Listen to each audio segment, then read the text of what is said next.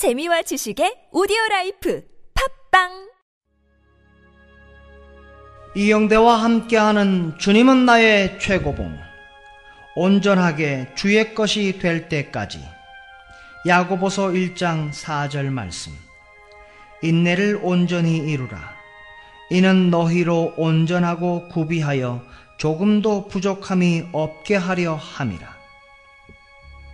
우리 대부분은 주요 부분에서는 모두 괜찮은 사람들입니다.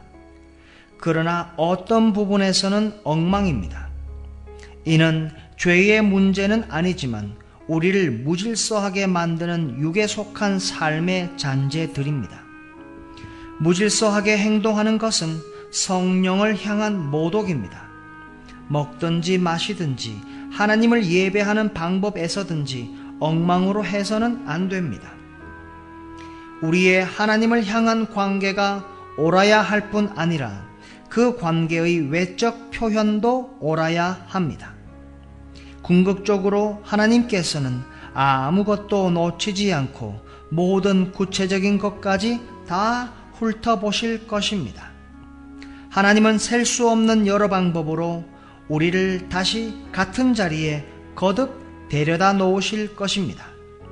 주님은 우리가 그 자리에서 교훈을 배울 때까지 계속 우리를 그 자리에 데려다 놓으시는 것입니다.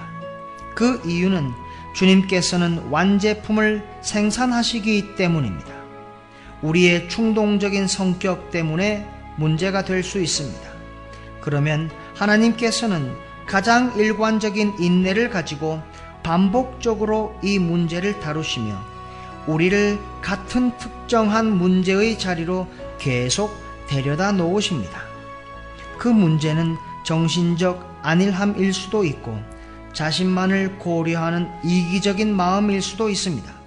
어떤 문제이든 하나님은 우리에게 옳지 않은 이 한 가지를 계속 해결하도록 이끄십니다. 우리는 하나님의 구속의 계시에 대해 생각해 볼 수 있는 놀라운 시간들을 가져왔습니다. 주님을 향한 우리의 마음은 완전합니다.